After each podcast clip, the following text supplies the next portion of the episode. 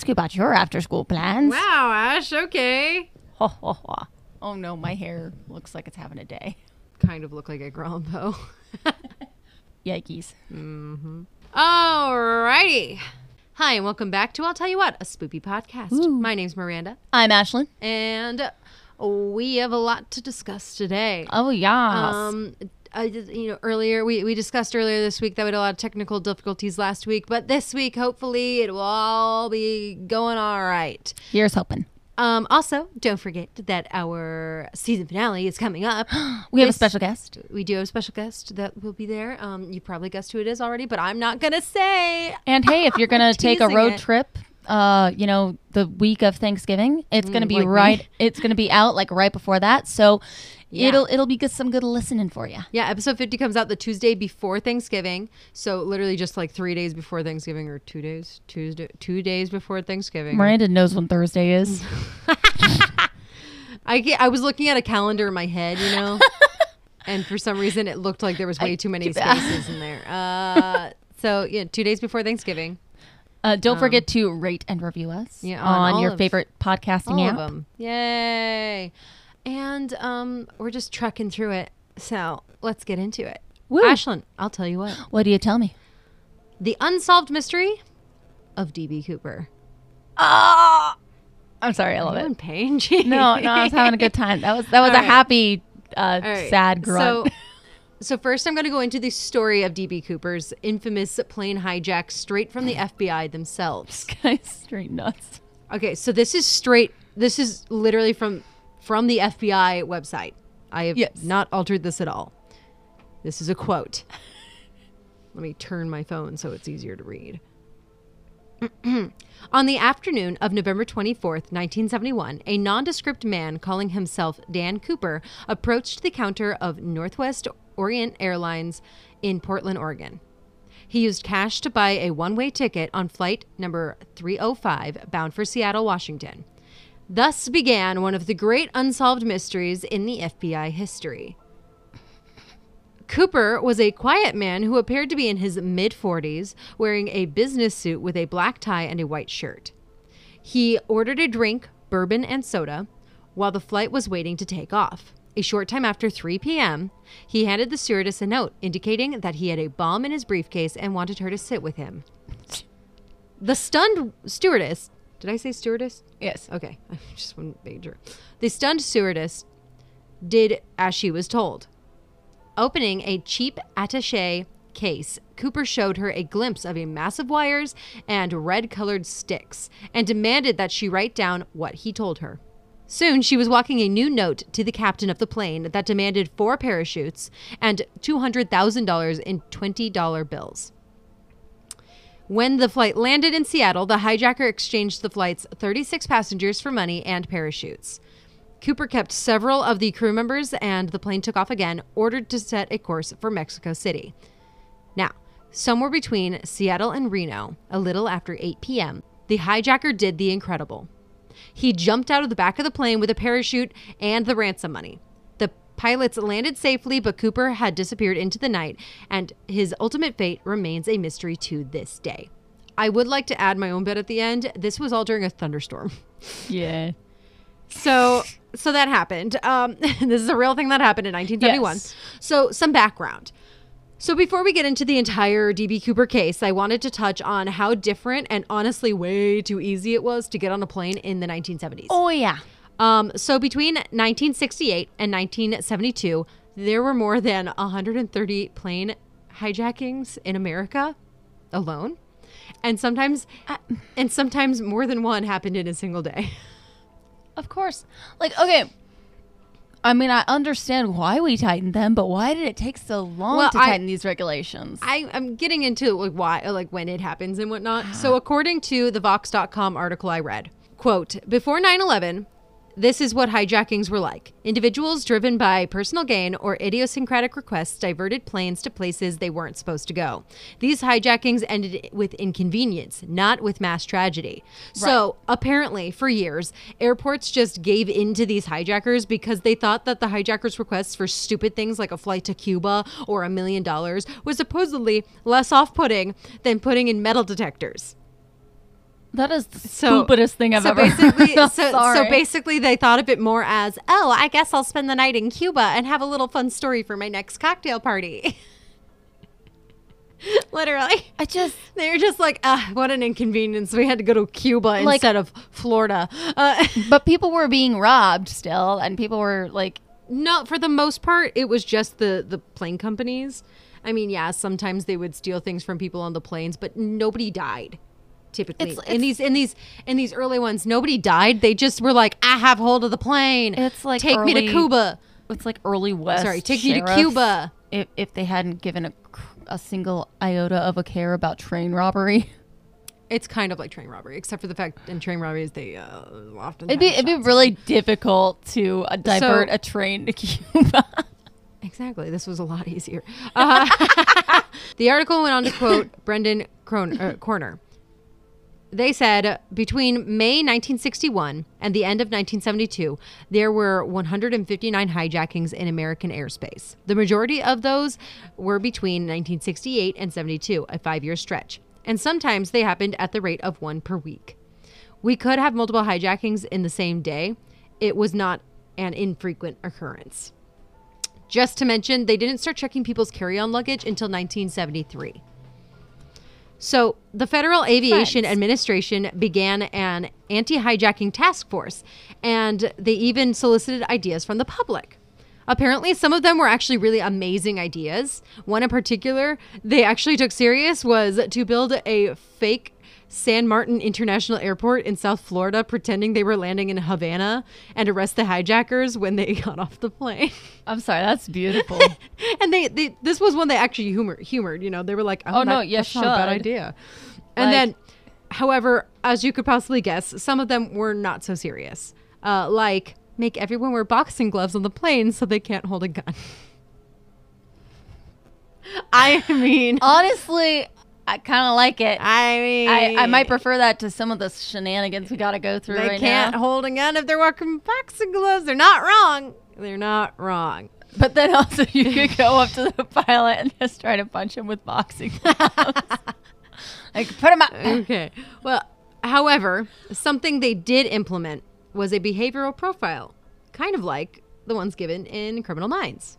Hmm. So when you bought your ticket, the flight agent would give you a once over, and if you fit a list of 20 some odd behavioral cues that might indicate that you might be a hijacker, you might be asked over for a more private search. Wow, about about to get uh, randomly selected. Yeah. Uh, so the entire idea was supposed to single out about 1% of flyers, you know, the potential hijackers, and weed out the 99% of normal passengers. So compared to the almost silliness of the earlier hijackings in 1968, in 1971 and 72, things became a little bit or a lot more bit a bit more sinister when people began being killed. Um, so after a few different tragedies, and I'm not going to get into those. Um, yikes. So after a few different tragedies, starting in January of 1973, the FAA instituted universal physical screenings of passengers, and everyone had to pass through metal detectors and have their bags searched. fair. So that is how we got before before 9/11, pre 9/11. This that's when they finally began doing the minimal amount of of pre-flight Like- safety, like, okay, here's the bare minimum. pre-flight checks. It's oh, Yeah. man. Yeah, it's so so keep in mind the DB Cooper case happens in 1971. So this is before they check anything. So back to the case at hand, DB Cooper. DB Cooper was described as a white man, six foot one, 170 to 175 pounds, uh, mid 40s, olive complexion, brown eyes, and black hair with a conventional cut, and it was parted on the left. Apparently, one of the FBI's favorite subst- favorite subjects, apparently one of the FBI's favorite suspects was a Richard Floyd McCoy Jr. They tracked down and arrested McCoy for apparently committing a similar airplane hijacking, in which he also escaped by parachute less than five ma- months after Cooper's flight. However, he was later ruled out because he didn't match the the nearly identical physical descriptions of Cooper provided by two flight attendants and for other reasons. What those other reasons were, I guess we'll never know. I think it was paid off. He paid off the cops. He paid off the FBI. Yeah. I don't think so. I don't know. Uh, how much how much could a couple So- million buy in that time? So another big theory from the FBI surrounding the jump is that DB Cooper didn't make it, meaning he died in the jump. So first off, the parachute he used couldn't be steered. Also, his clothing and footwear were very unsuitable for a rough landing. He was dressed for a flight, not for a hike in the woods or to jump out of a plane. Yeah, and, ba- and back then uh-huh. people actually like dressed up. For. Yeah, he was wearing a like that. suit. It was a leisure thing. It wasn't a oh good lord, I have to make it to this not place in five and seconds. yeah. Also, he had jumped into a wooded area at night, which is apparently super dangerous even for a seasoned pro, which apparently there was no evidence that suggested Cooper was.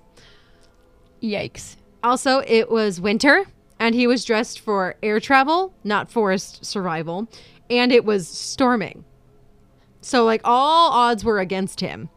Lastly, the only thing not the only thing, but, you know, one of the things that actually brings this into a more realistic realm is that, uh, you know, him dying is uh, in 1980, a young boy apparently found a rotting package full of $20 bills, 5,800 in all, that matched the ransom money serial numbers. However, Really? However, DB Cooper's remains have never been found, and uh, if this is the case. The case was under uh, active af- sorry. The case was under active investigation by the FBI for over 45 years. The FBI officially suspended the active investigation of the case in, ni- in eh, not 19 in July of 2016. Yeah. However- they thought he was dead.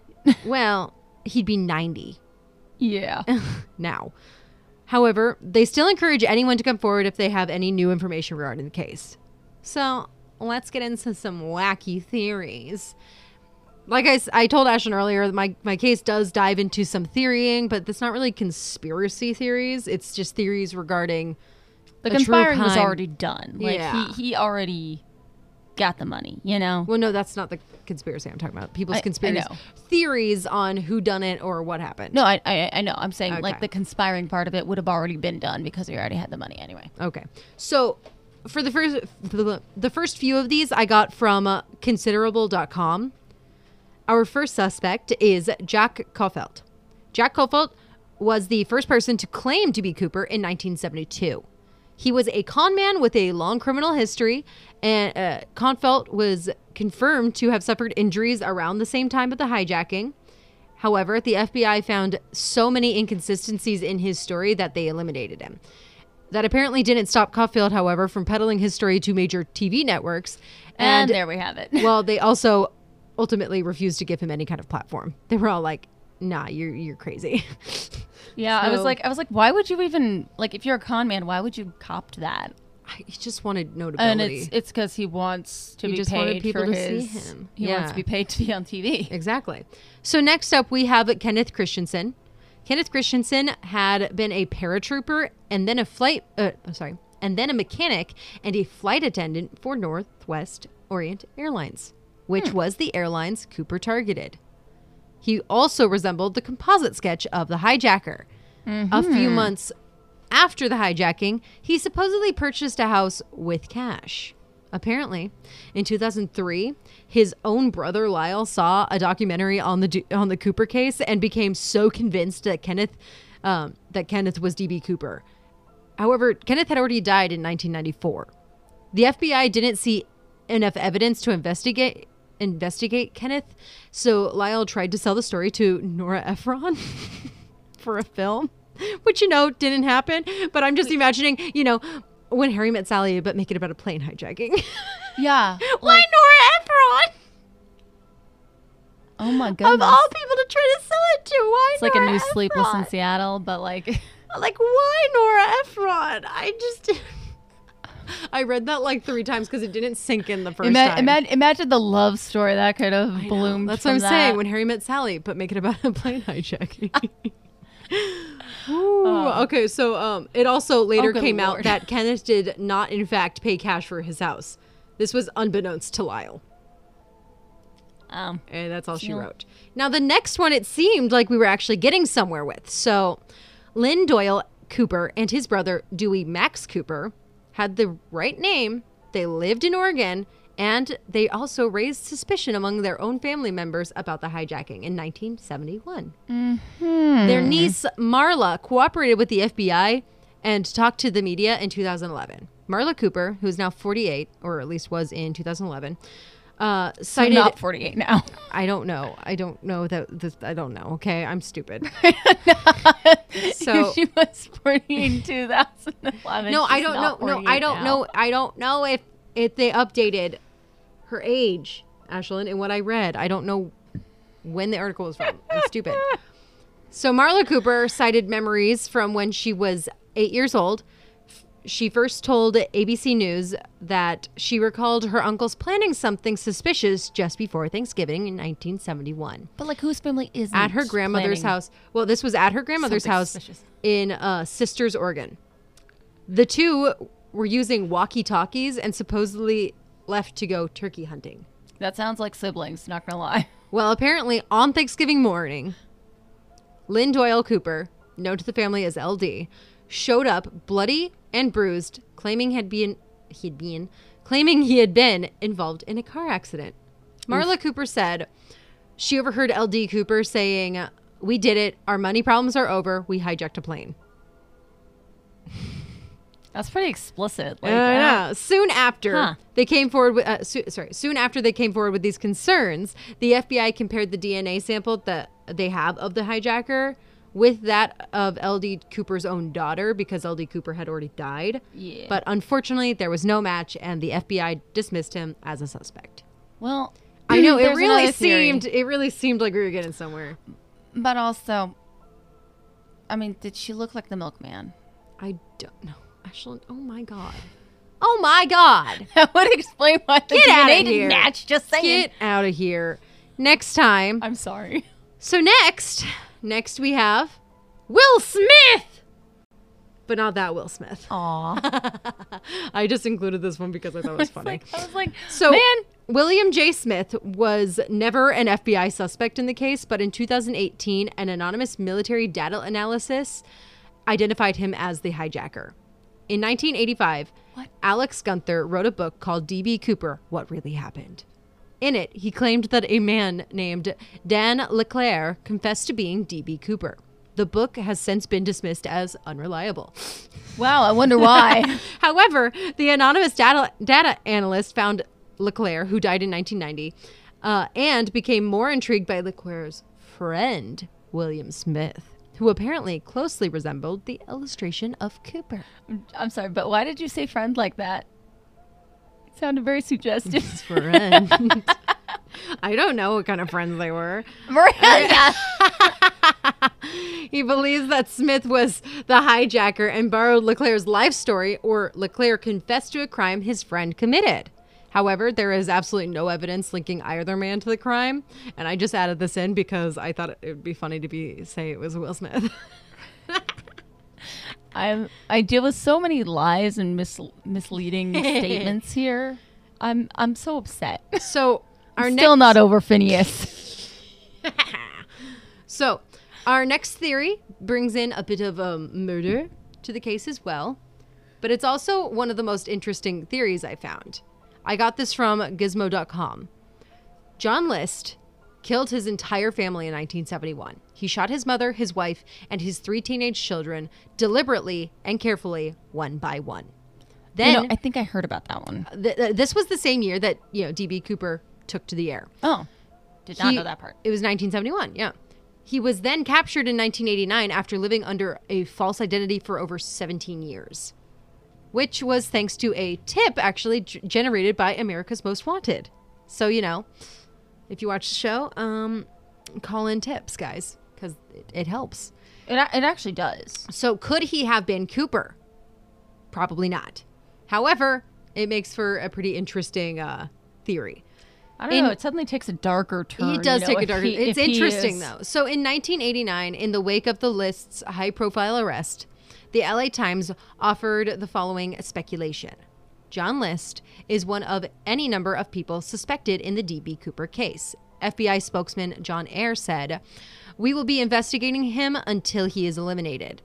Ralph uh, Hemmelspeck, a retired FBI agent who investigated the original hijacking, believes Cooper died, but said List warrants investigation. Well, yeah. Himmels, uh, Himmelsbach, sorry, Himmelsbach, who now lives in Portland, Oregon, said List and Cooper do have similar descriptions. Uh-oh. Remember, Cooper was described as a man in his mid 40s. List was 44 at the time of the slayings. And both were said to be about the same height, weight, and wore glasses. Himmelsbeck also said List had spent the last $200,000 of his mother's savings according uh, savings account shortly before the killings. Cooper demanded and received $200,000 before parachuting from the plane near Mount St. Helens in Washington state, and he was never found. Hmm. Bum, bum, I don't want it to be him though, because like before it's like kind of fun. Like, oh yeah, you know. I know. But Granted- it's a murderer. No. Yeah, no, it's not fun if it's a murderer. I know. It's more fun if he died. But it is a pretty interesting, like, there's a lot of interesting comparisons to be made there. The last suspect I will mention is Walter R. Reca. Walter R. Reca was a man in uh, a man from Michigan. He was also a military veteran and an original member of the Michigan parachute team. He was proposed as a suspect by his friend Carl Laurin. what kind of friend is that? It's a friend who thinks his friend hijacked a plane, okay? Miranda, would you A turn former- me in if you thought I Who? hijacked Okay, a plane? Carl Carl Learn was a former commercial airline pilot and expert parachuter himself. And at a press conference in May of 2018 is when he announced that he thinks Robert or uh, Robert Reca, sorry, Mm-hmm. Walter R. Reca, um, could have done it. So, in 2008, Reca confessed to being DB Cooper to Laurin via a recorded phone call. Um, then in July 2018, Prince, uh, Principia Media released a four part documentary detailing their investigation.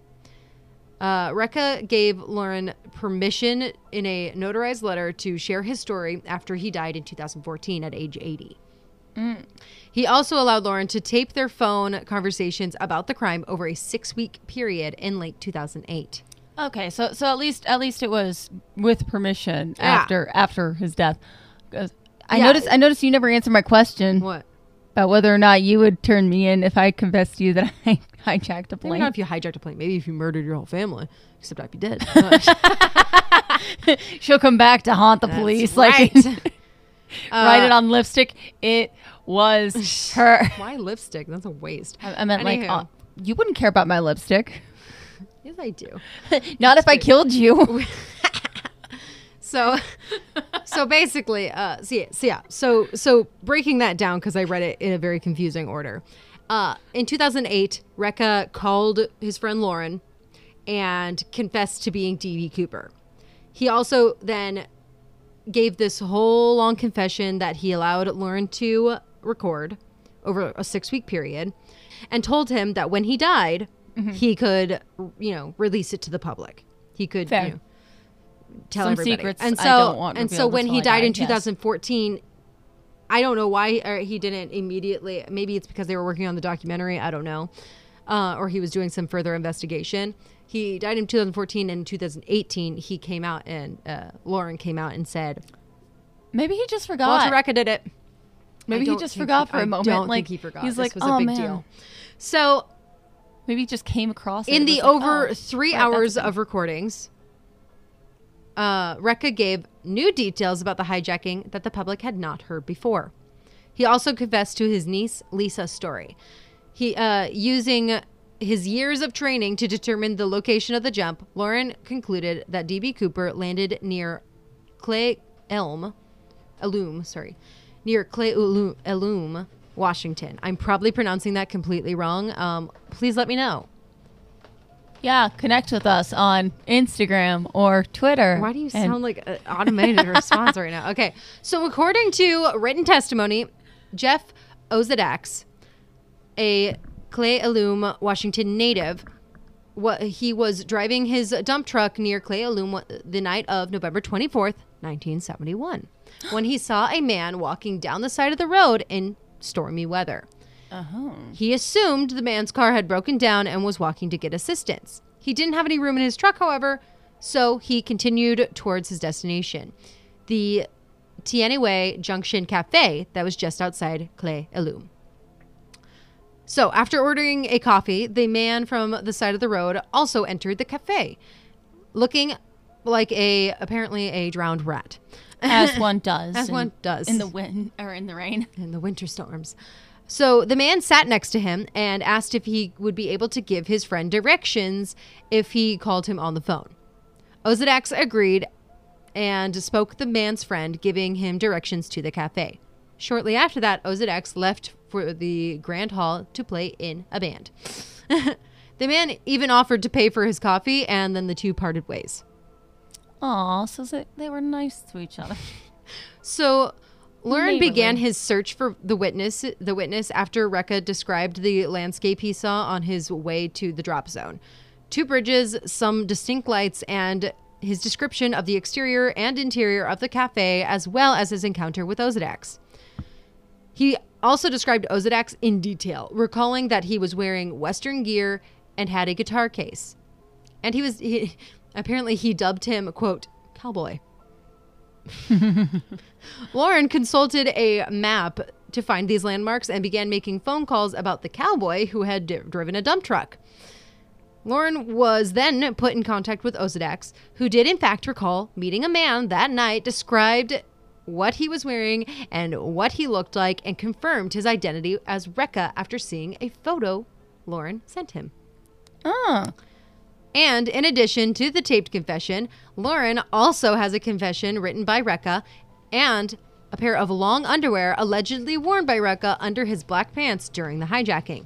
This could explain how he survived in the cold of winter. Yeah, like I said, smart.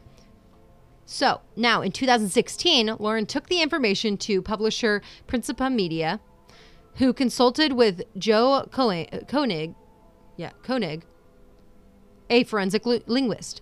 He evaluated all documents, including passports, identification cards, photographs, and newspaper clippings. Koenig found no evidence of tampering or manipulation and deemed all documentation authentic and contemporaneous. Contemporaneous. After uh, and after comparing L- Laurin's research to the available FBI records, he found no discrepancies that eliminated Reca as a suspect. He also thought it particularly particularly significant that Ozadek's statement of the events on the night of November 24th, 1971, to he thought it was very significant that they were identical to the account that Reca made five years earlier.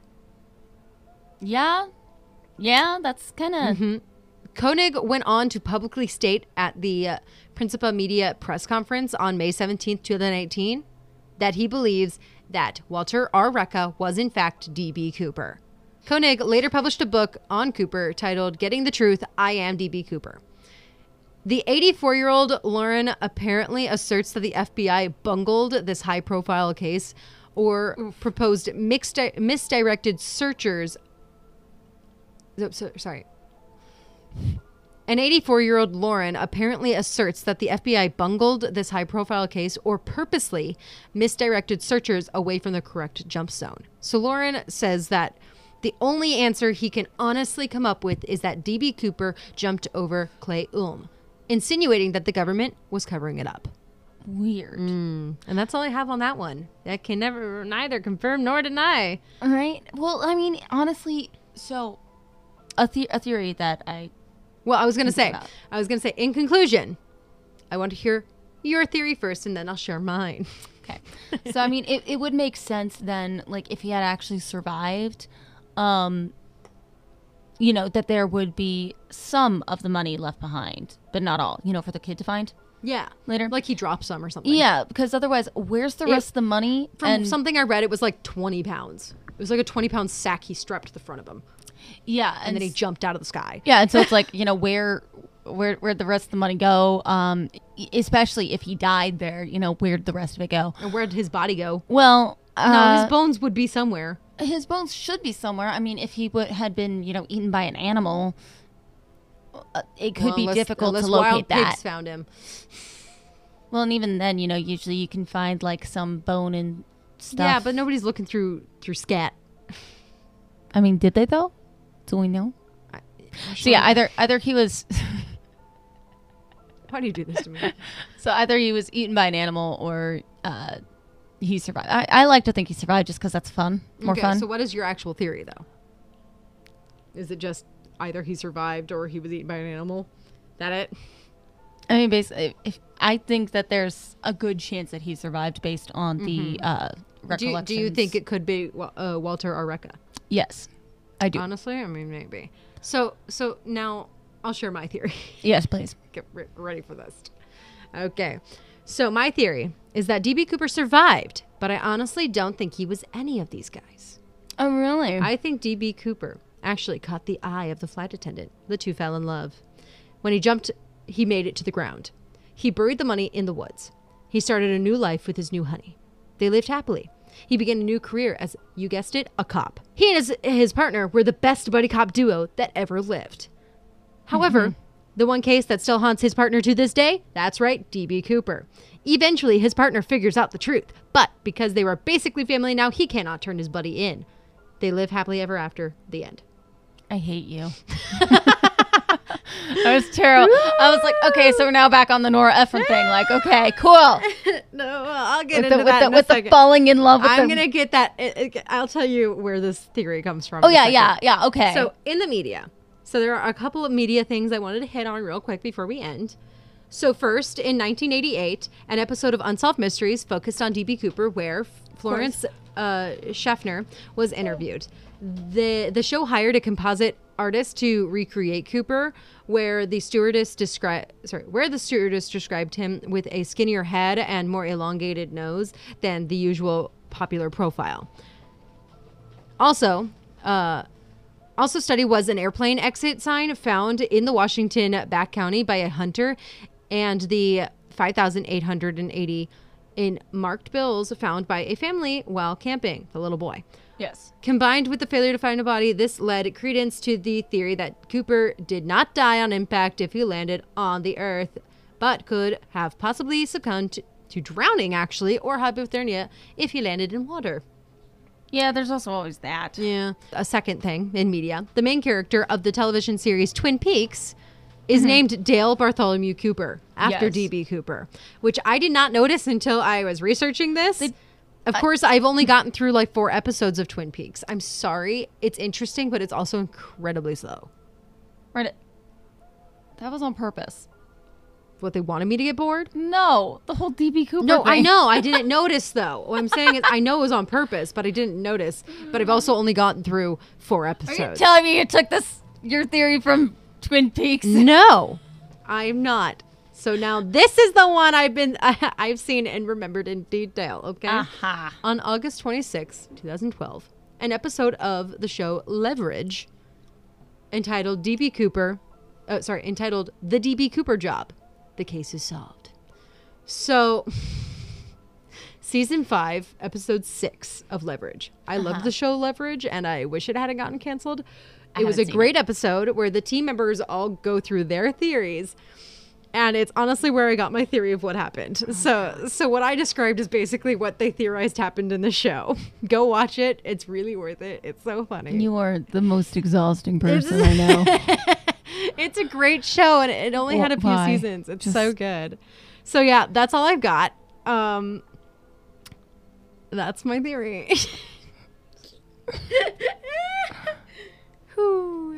DB, the DB Cooper case is honestly just very baffling to to everybody. I mean, There's I'm glad no I'm way- glad that nobody died. yes. You know, No, that that's part of what makes it fun is that no one actually died, It's unless it was fun. Ah. DB Cooper, which is part of the reason I hope he didn't die.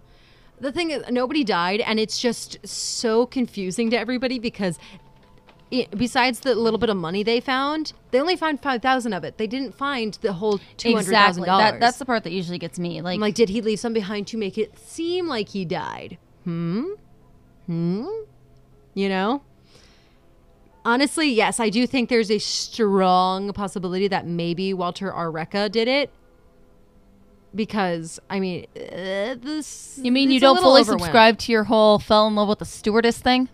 I mean, that's also a possibility. Okay, I do like to all think- the stewardesses counted for though after. No, no, no. She didn't jump with him. I know, but like It's not like they kept up tabs. you could have looked into the stewardesses on there and seen what happened to them, Miranda. You could have done the Oh, work. I'm so sorry. My eight pages of notes wasn't enough for you. It's not. Anywho, so um, yeah. Who do you think DB Cooper was? Do you have any theories? You can email them to us at matterthanacaterpillar at gmail.com. You could also uh, message us on Instagram or just, you know, comment on a post or something or like and follow us on Instagram uh, at matterthanacaterpillar. And if you think Miranda should uh, do her, uh, uh, direct her own Nora Ephron-esque uh, film about uh, the DB Cooper story based on her theory that she ripped off of a TV show, uh, you can tweet at us or slide into our DMs on Twitter at Madder Than a Cat. We're also now on Facebook. You can find us at ITYW Podcast or just type in I'll Tell You What um, podcast and it should take you to us. You know, uh, we're posting some fun stuff on there. We just got our pictures back from a really spoopy photo shoot. We've been posting them everywhere. I'm sure you've seen them. Very excited. Please go and like and follow us on Facebook.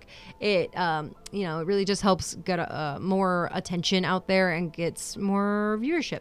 You know, and listeners. Yeah, we- we just- like those. We like We need them. friends. Hooray! Also, we'd like to talk, you know, more about conspiracy theories. Yeah. and uh, We wanna build a community. We love it. Mysteries with you guys. It's it would be a good thing to actually like have some conversation yeah. going.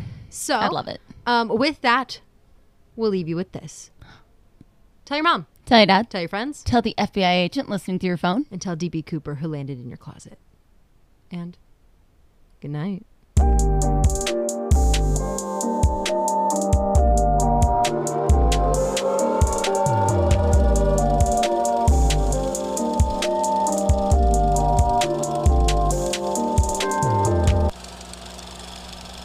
How do you get there though? Like how do you, how do you get there?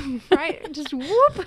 Okay, but the property damage, Miranda, that becomes less fun. Maybe he okay, fixed the roof. I don't know.